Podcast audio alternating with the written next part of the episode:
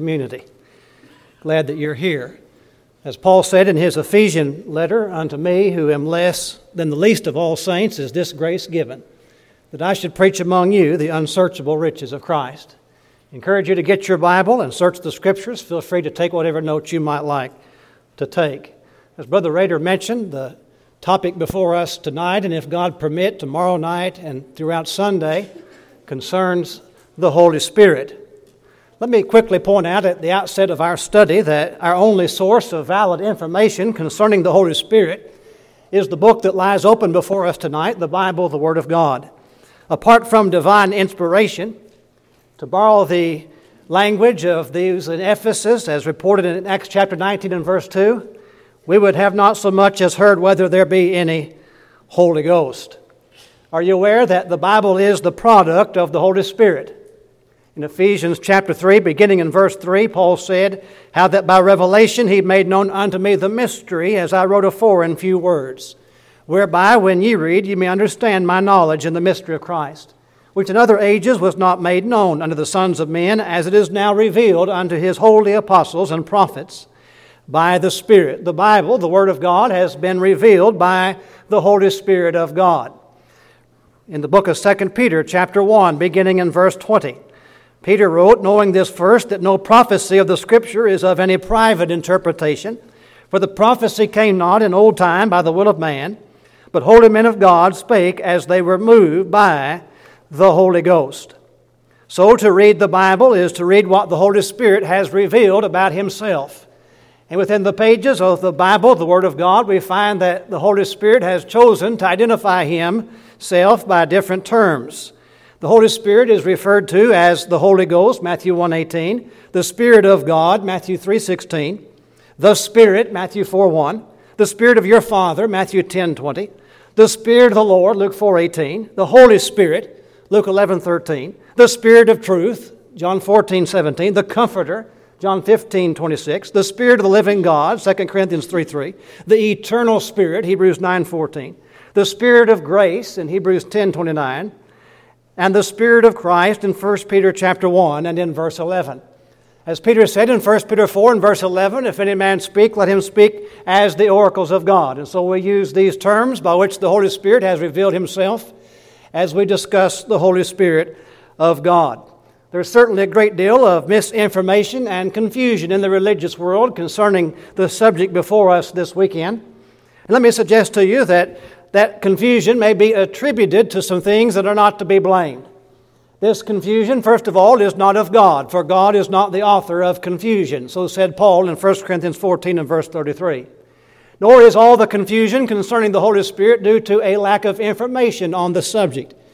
If you'll take up and read the 66 books that make up your Bible, you'll find that there is much to be learned about the Holy Spirit of God nor is it that the information that we have cannot be understood. Maybe some would say that the information is ambiguous or it's uncertain or it's unclear in its meaning. No, the Bible teaches in Ephesians chapter 3 and in verse 4 that the revelation by the Spirit may be understood. Paul said, When ye read, ye may understand my knowledge in the mystery of Christ. And so, if all the confusion concerning the Holy Spirit is not of God, it's not due to a lack of information or because of the information being incapable of being understood, then why all the confusion concerning the Holy Spirit? That's what we want to look at in our study tonight. Why all the confusion concerning the Holy Spirit? Let me suggest to you, first of all, that one reason there's a lot of confusion concerning the Holy Spirit is because of people not knowing the Scriptures. The basic cause of religious confusion and error is a failure to know the Scriptures. Just like when there was misinformation and confusion concerning the resurrection in the first century. When Jesus answered the Sadducees in Matthew 22 and verse 29, saying, Ye do err, not knowing the Scriptures. If men and women today would do what Jesus called upon folks to do in the first century in the book of John, chapter 5, and verse 39, and that is search the Scriptures and if we would do what those in Berea did in Acts 17 and verse 11, when they searched the Scriptures daily and accept what the Holy Spirit has revealed about Himself, rather than listening to and accepting the misguided testimony of men, then there would not be so much confusion about the Holy Spirit. Instead of reading the book that was revealed by the Holy Spirit, there are those who are reading books written by men about the Holy Spirit. And thus, not knowing the Scriptures, folks are confused about the Holy Spirit. In 1 Corinthians chapter 2 and verse 5, Paul said that your faith should not stand in the wisdom of men. But a second reason why there is much misunderstanding concerning the Holy Spirit is due to false teaching concerning the Godhead. The word Godhead is a scriptural term. It appears three times in the Testament of Christ. In Paul's sermon at Athens in Acts 17 29, in the first chapter of his letter to the Romans in verse 20, and then in the Colossian letter in chapter 2 and in verse 9. There is a doctrine that has been advocated that suggests that there is but one person in the Godhead, Jesus only, that Jesus is the name of the Father and of the Son and of the Holy Spirit.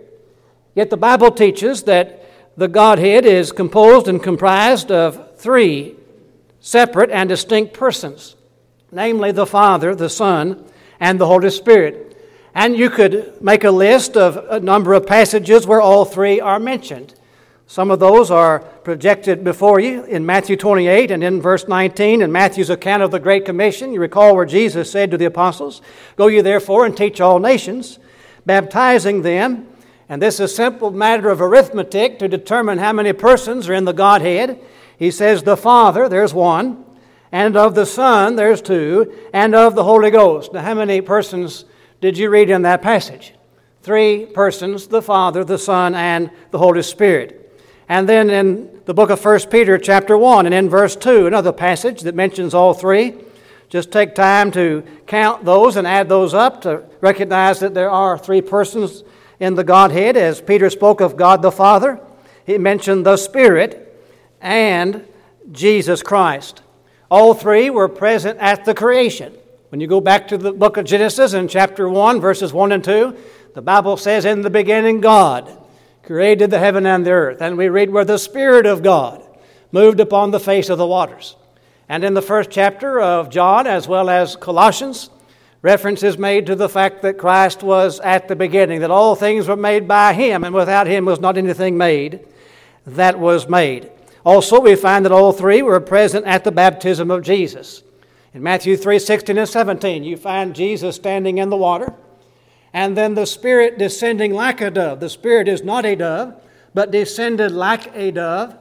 And then you had the Father's voice from above This is my beloved Son in whom I am well pleased. And so, if there is but one person in the Godhead, Jesus only, how do you account for that? How do you explain the baptism of Jesus? Also, the Scriptures ascribe deity to each, the Father, the Son, and the Holy Spirit, but show that they are distinct one from the other. Notice, please, that the Father is God. That is, He is divine in His nature in John chapter 6 and verse 27. The Bible talks about God the Father, but He is not the Son, nor is He the Holy Spirit. For God the Father has knowledge the Son does not possess. Mark chapter 13 and verse 32. And the Son can do nothing of himself but what he sees the Father do, as stated in John 5 19 through 23. Just as the Father is God, but he's not the Son, he is not the Holy Spirit. He is separate and distinct from the Holy Spirit. For the Father would send the Holy Spirit, according to John 14 and verse 26. And Peter penned in 1 Peter 1 and verse 2 that we are elect according to the foreknowledge of the Father, listen, through sanctification of the Spirit. And so the Father is God, but He's not the Son. And He is distinct from the Holy Spirit. As we can understand that, we ought to appreciate also that the Son is God. No, He's not the Father, He's not the Holy Spirit, but He is God. That is, He is divine. He possessed the attributes of deity. And that is seen clearly from Hebrews 1 and verse 8, where the Father referred to the Son as God. In the book of Hebrews 1 8, he said, Thy throne, O God. And so I know that the Son is divine in his nature, but he is not the Father. For according to John 8 and verse 29, he did those things that pleased the Father. Now, if Jesus and the Father are one the same, then did he'd do the things that pleased himself. And that creates a problem because in Romans chapter 15, Paul said Christ pleased not himself. And so, how do you explain that? No, he is not the Father because he did those things that pleased the Father. And according to 2 Peter chapter 1, verses 16 and 17, he received honor and glory from the Father. Just as he is God, but he's not the Father, he is separate and distinct from the Holy Spirit. For the Son received the promise of the Holy Spirit. Acts 2 and verse 33.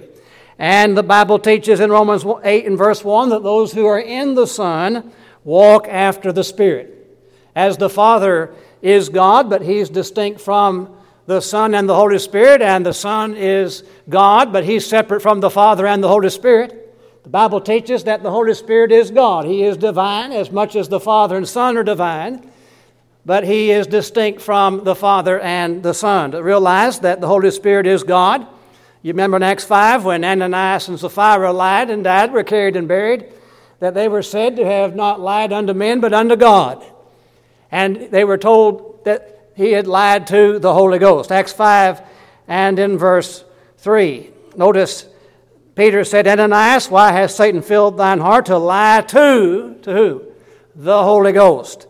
Then in verse 4 he said, Thou hast not lied unto men, but unto, unto who? Unto God. And so when he lied to the Holy Ghost, he lied to God. The Holy Ghost, the Holy Spirit is God. Oh, he's not the Father, but he is God. He is divine in his nature. Though he is God, he is separate and distinct from the Father. For the Holy Spirit proceeded from the Father. John 15 and verse 26. And it is by the Holy Spirit that we have access unto the Father, according to Ephesians 2 and in verse 18. And as he is distinct from the Father, he is separate from the Son. He is not the Son, for he was sent in the name of the Son, according to John 14 26. And in John 15 and verse 26, he testified of the Son. When you study your Bible and you realize that there's three separate, distinct persons that make up the Godhead, that the Father is God, He's divine. The Son is God, but He's separate from the Father. And the Holy Spirit is God, and He's separate from the Father and the Son. And then there are those who come along and they try to tell us that there is but one person in the Godhead, Jesus only. You see why that creates confusion concerning the Godhead and concerning the Holy Spirit. But let me suggest to you another reason why there's a lot of confusion concerning the Spirit of God, and that is not observing how the word Spirit is used in the Bible. When I began to learn about grammar, the first rule that was impressed upon my mind is that no word is a part of speech until it first appears in context. Take the word bear, for example. The word bear occurs a good number of times throughout the pages of divine inspiration and it's used different ways. You might recall in Genesis 4 and verse 13 where Cain said, My punishment is greater than I can bear. And then a little later we read in chapter 16 where an angel told Hagar, Sarai's maid, Behold, thou art with child, and shalt bear a son. That's Genesis 16 and verse 11. And then I read in the giving of the Ten Commandments in Exodus 20 and verse 16 where God commanded Israel, Thou shalt not bear false witness. And then in 1 Samuel chapter 17, remember the little shepherd boy David, when he came on the scene and confronted the giant Goliath. And he told Saul in verse 34, Thy servant kept his father's sheep, and there came a lion and a bear. Same word, isn't it? B E A R. Now let me ask you a question. Would you expect to encounter an animal every time you come across the word bear in your Bible? You wouldn't, would you? Because you realize that the word is used different ways depending on the context. No word is a part of speech until it first appears in context. And yet there are those who, every time they come across that word spirit, they think they found the Holy Spirit. And they're not content with that. They'll take it a step further. And they'll assume that it is some miraculous manifestation of the Holy Spirit, say Holy Spirit baptism. And so, not observing the use of the word spirit, there are those who are confused about the Holy Spirit. You begin reading in Genesis and read through Revelation, and you'll find that the word Spirit appears more than 500 times throughout the Old and New Testaments. And it's put to use different ways depending on the context. Let me just give you a brief sampling of that. The word Spirit's used a lot of different ways, but here are at least three different ways the word is used. Sometimes the word spirit is used of the human spirit, the spirit that the Lord formed within you. Like in James 2 and verse 26, when James said, For as the body without the spirit is dead. Now, is that the Holy Spirit? That's not the Holy Spirit because the context won't allow it. No word is a part of speech until it first appears in context, and when you look at the context, you realize that it's dealing with the spirit of man. As Zechariah talked about the Lord forming the spirit of man within him. That's what he's talking about the human spirit. And then I recognize that sometimes the word spirit is used of one's attitude or disposition. Like in Galatians chapter 6 and verse 1, when Paul addressed the Galatians, saying, Brethren, if a man be overtaken in a fault, ye which are spiritual, restore such an one in the spirit of meekness, considering thyself, lest thou also be tempted. Now, he's not discussing the Holy Spirit there, is he? Oh, it's the word Spirit, but it's not used of the Holy Spirit. He's talking about the attitude or the disposition of a man with which you seek to restore one who's overtaken in a fault. And then sometimes the word Spirit does indeed appeal to the Holy Spirit, the Spirit of God. Like in the book of John, chapter 7, and in verse 39, when it is recorded, But this spake he of the Spirit which they that believe on him should receive, for the Holy Ghost was not yet given, because that Jesus was not yet glorified. There are two terms used interchangeably the Spirit and the Holy Ghost. And thus the word Spirit is used of the Holy Ghost, the Holy Spirit. And so here's a good way to study. Take your Bible and take a good, complete concordance, like a Strong's concordance, and look up the word Spirit. And then get you a sheet of paper, and as you read those passages where the word Spirit is used, make you a heading. Separate out those passages where the word spirit is used of the human spirit. Write those passages under that heading. And when you find where the word spirit is used of your attitude or disposition, put those passages under that heading. And continue to rightly divide the word of truth and separate out those passages where the word spirit is used of the Holy Spirit. And then search and find out everything the Holy Spirit has revealed about Himself. But a failure to observe how the word spirit is used has created a lot of confusion. It'd be like me thinking that I've encountered an animal when I come across the word bear. But also, another reason for confusion concerning the Holy Spirit is because some have lost sight of the fact that the Holy Spirit is a person. In your study of the Holy Spirit, never overlook the fact that you're dealing with a person, a divine person, as the Holy Spirit is God. I believe that when there are those who come along and take the position that the Holy Spirit actually, literally, personally takes up residence in one's body, that they've lost sight of the fact that the Holy Spirit is a person. We'll have more to say about that, Lord willing, Sunday night as we talk about the indwelling of the Holy Spirit, if God permit. But be impressed at this point with the fact that the Scriptures present the Holy Spirit as a person. Personal pronouns used with reference to the Holy Spirit indicate that He is indeed a person. In John 16 and verse 13, notice the seven personal pronouns used with reference to the Holy Spirit six he's and one himself. When Jesus said, Howbeit when he, you might circle underscore that, the Spirit of truth is come, he will guide you into all truth. For he shall not speak of himself, but whatsoever he shall hear, that shall he speak, and he will show you things to come. And so be impressed with the fact that here are some personal pronouns used with reference to the Holy Spirit.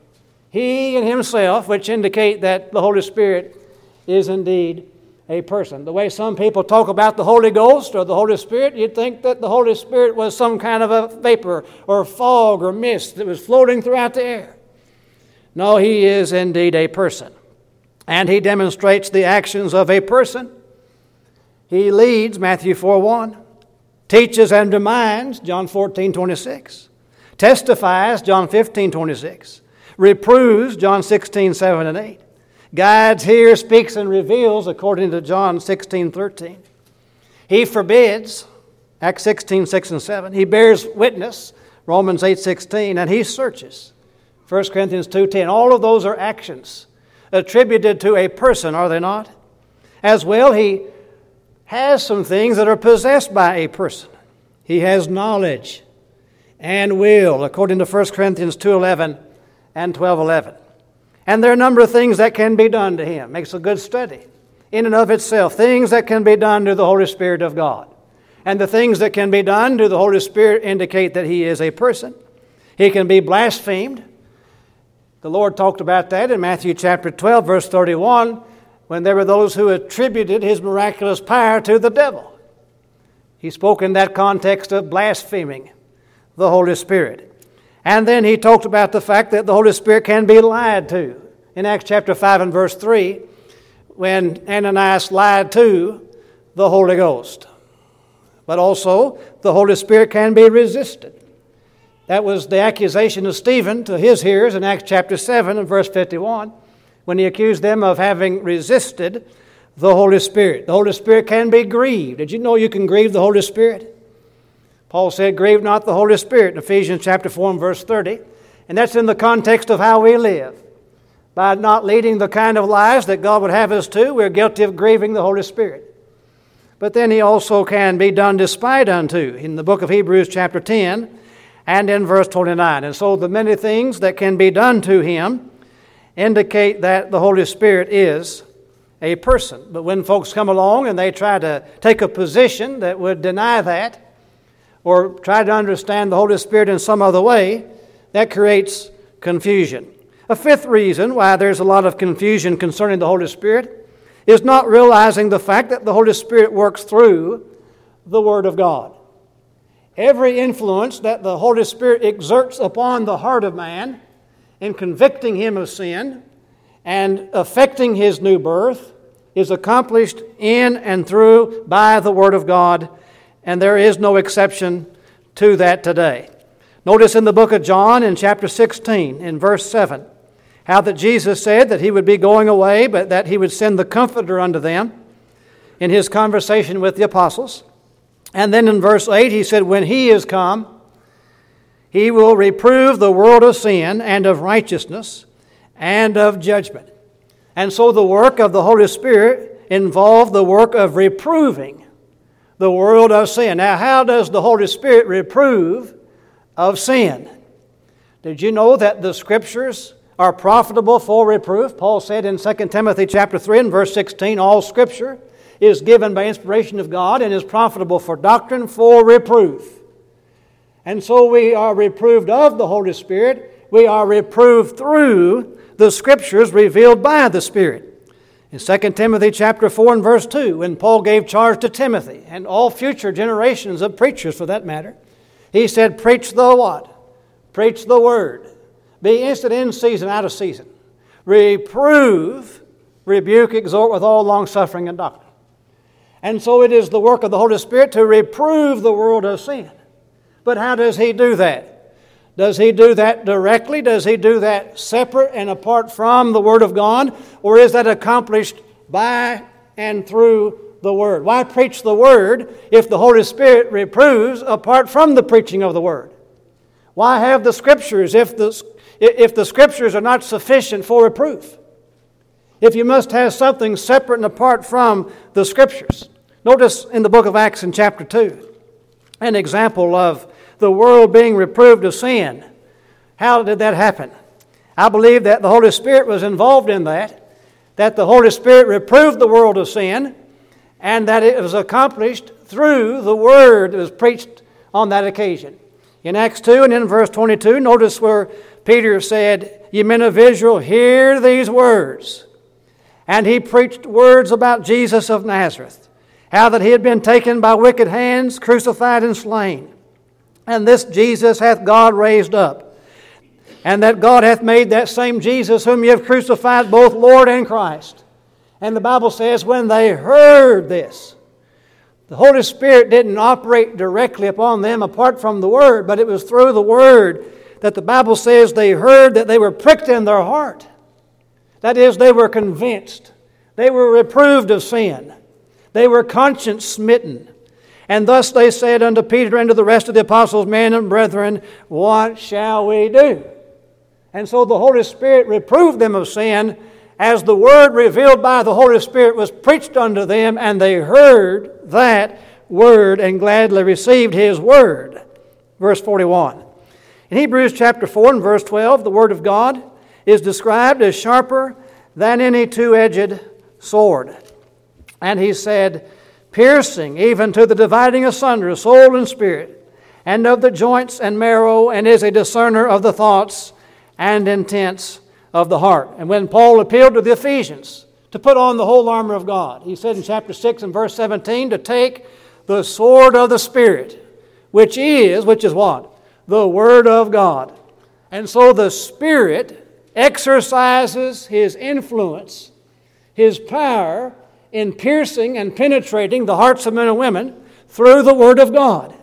That's exactly what happened on Pentecost. When they heard this, they were pricked, they were pierced in their heart, and thus said, What shall we do? Now, notice in Acts chapter 7, in the context of Stephen's answer to the false accusers, that in verse 51 he said, You stiff necked and uncircumcised in heart and ears, ye do always resist the Holy Ghost as your fathers did, so do ye. How did they resist the Holy Ghost? He said, As your fathers did. And then he said in verse 52, Which of the prophets have not your fathers persecuted? In the history book of Nehemiah, in chapter 9 and verse 30, the Bible talks about the Spirit in the prophets. And so the prophets spoke by inspiration of the Holy Spirit. And when there were those that rejected the word preached by the prophets, God's messengers, they were in essence resisting the Holy Spirit. And so they had a long history of that. And in Acts 7, Stephen shows that they're like their fathers and that they too have rejected the Word of God. He said, They have slain them which showed before of the coming of the just one, of whom ye have been now the betrayers and murderers who have received the law by the disposition of angels and have not kept it. And so that shows that to resist the Holy Spirit is to reject the Word of God, and thus the Holy Spirit works through the Word of God. Notice now two parallel passages Ephesians emphasizing the glory and grandeur of the church, and Colossians the position and preeminence of Christ. These are companion books. In Ephesians 5 18 and 19, Paul said, Be not drunk with wine wherein is excess, but be filled with the Spirit. That's what you might call replacement therapy, where a person may have a history of drinking. He puts that away, he replaces that with being filled with the Spirit. Did you know it's a command to be filled with the Spirit? It is. And one of the characteristics of a spirit filled person is that he enjoys worship, he enjoys singing. Verse 19 says, Speaking to yourselves in psalms and hymns and spiritual songs, singing and making melody in your heart to the Lord. Now take up the companion book and the parallel passage in the third chapter of Colossians. In verse 16, when he said, Let the word of Christ dwell in you richly in all wisdom, teaching and admonishing one another in psalms and hymns and spiritual songs, singing with grace in your hearts to the Lord. And so in Ephesians 5, what's he say? Be filled with the Spirit, singing. What's he saying Colossians 3? Let the word dwell in you, singing. And so the Spirit of God dwells in you as the word of Christ dwells in you. And as the word of the Lord dwells in you, the Spirit is said to dwell in you. And so that shows that the Spirit of God works through the medium, through the agency, through the instrumentality of the Word, and not separate and apart from it. But when there are those who come along and suggest that the Holy Spirit works separate and apart from, independent of the Word, that He must perform some direct special operation upon your heart, that creates confusion. And then again, there's a lot of confusion concerning the Holy Spirit because of diversity among those claiming direct operation or some kind of a special, miraculous manifestation of the Holy Spirit, like Holy Spirit baptism. Now, you don't have to talk to too many people in the religious world to come across those who claim to have the same thing. Maybe they both claim to have received Holy Spirit baptism. And yet, when you talk to them a little bit, you soon find out that they're not even members of the same body, that they're members of different denominations. And, and as you talk to them a little more, you find out that they don't speak the same thing, they don't teach the same doctrine, that their doctrines are contradictory, even. And so that creates confusion. The Bible teaches that there is one body, one Spirit, and one baptism in Ephesians chapter 4, verses 4 and 5. And so, when you have an individual who claims to have received the one Spirit in a special way, and another person who claims to receive the same Spirit in that same way, and offers the same evidence, you might ask, why are you not members of the same body? For by one Spirit are we all baptized into one body. 1 Corinthians 12 and verse 13.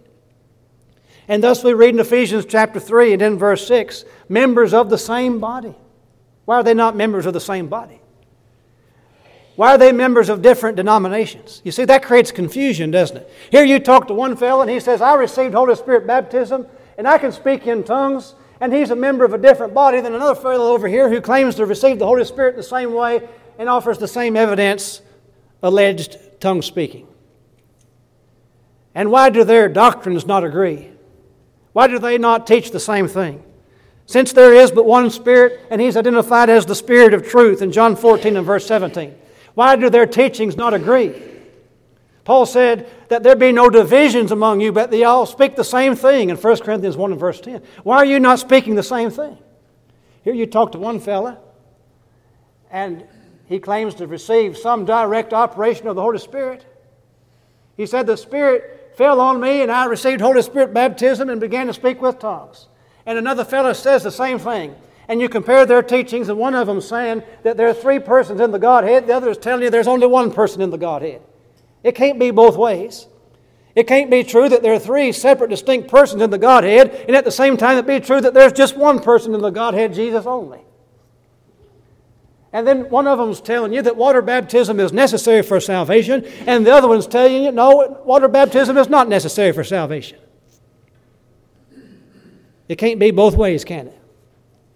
And one's telling you that you received the Holy Spirit like that before you're baptized. Another one's saying, no, it doesn't come until after you're baptized. You see how that creates confusion? Because of the diversity among those in the religious world who claim some special manifestation or direct operation of the Holy Spirit. And then finally, tonight, another reason for confusion is because there are those who do not understand different ways the Holy Spirit manifests Himself.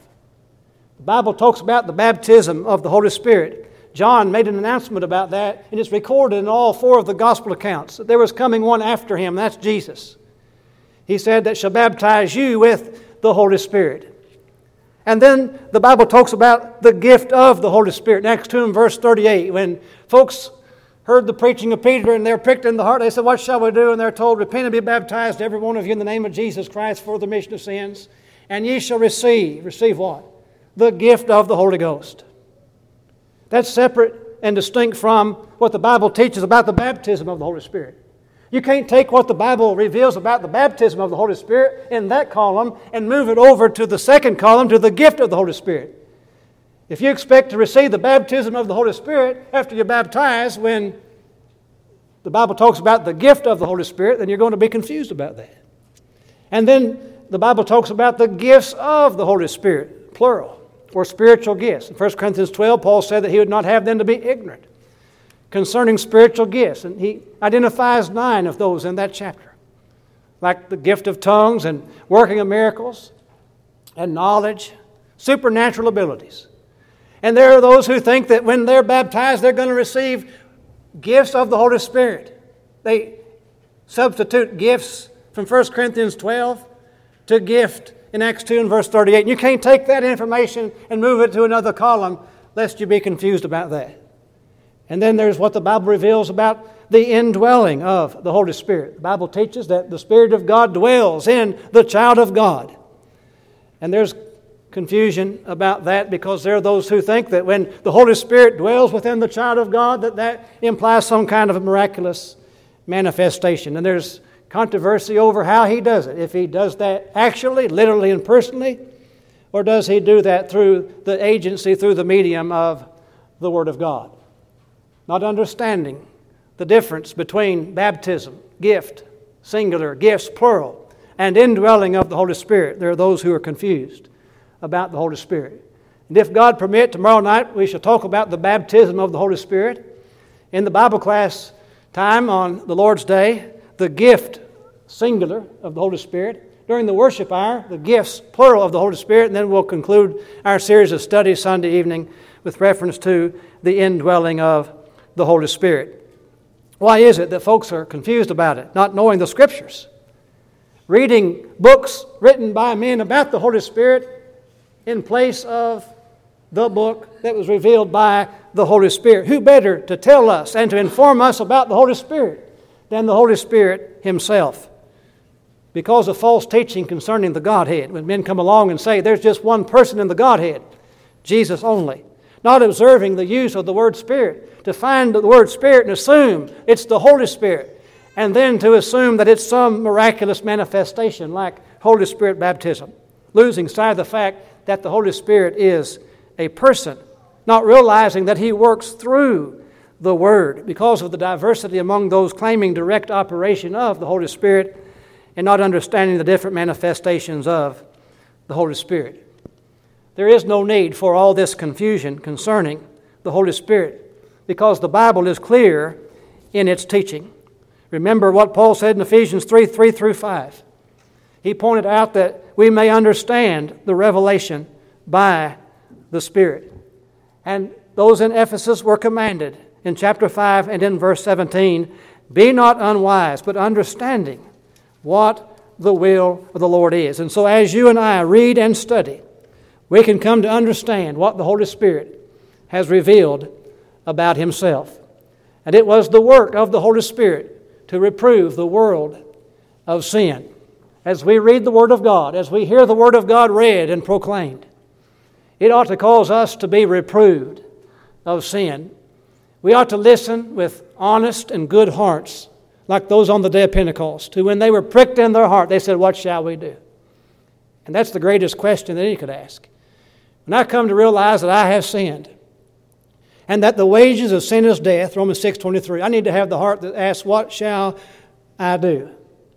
And they were told, Repent and be baptized, every one of you, in the name of Jesus Christ for the remission of sins. And when they had those honest and good hearts, the Bible says, they that gladly received his word were baptized. You know when they were baptized? The same day. We read on in Acts 16 where there was one baptized the same hour, about midnight. Why obey the Lord the same day, the same hour? May not have another day. May not even have another hour. And so it's a matter of urgency. That's why 2 Corinthians 6 2 talks about today is the day of salvation. You see, the Holy Spirit has revealed within this volume God's plan for making us righteous.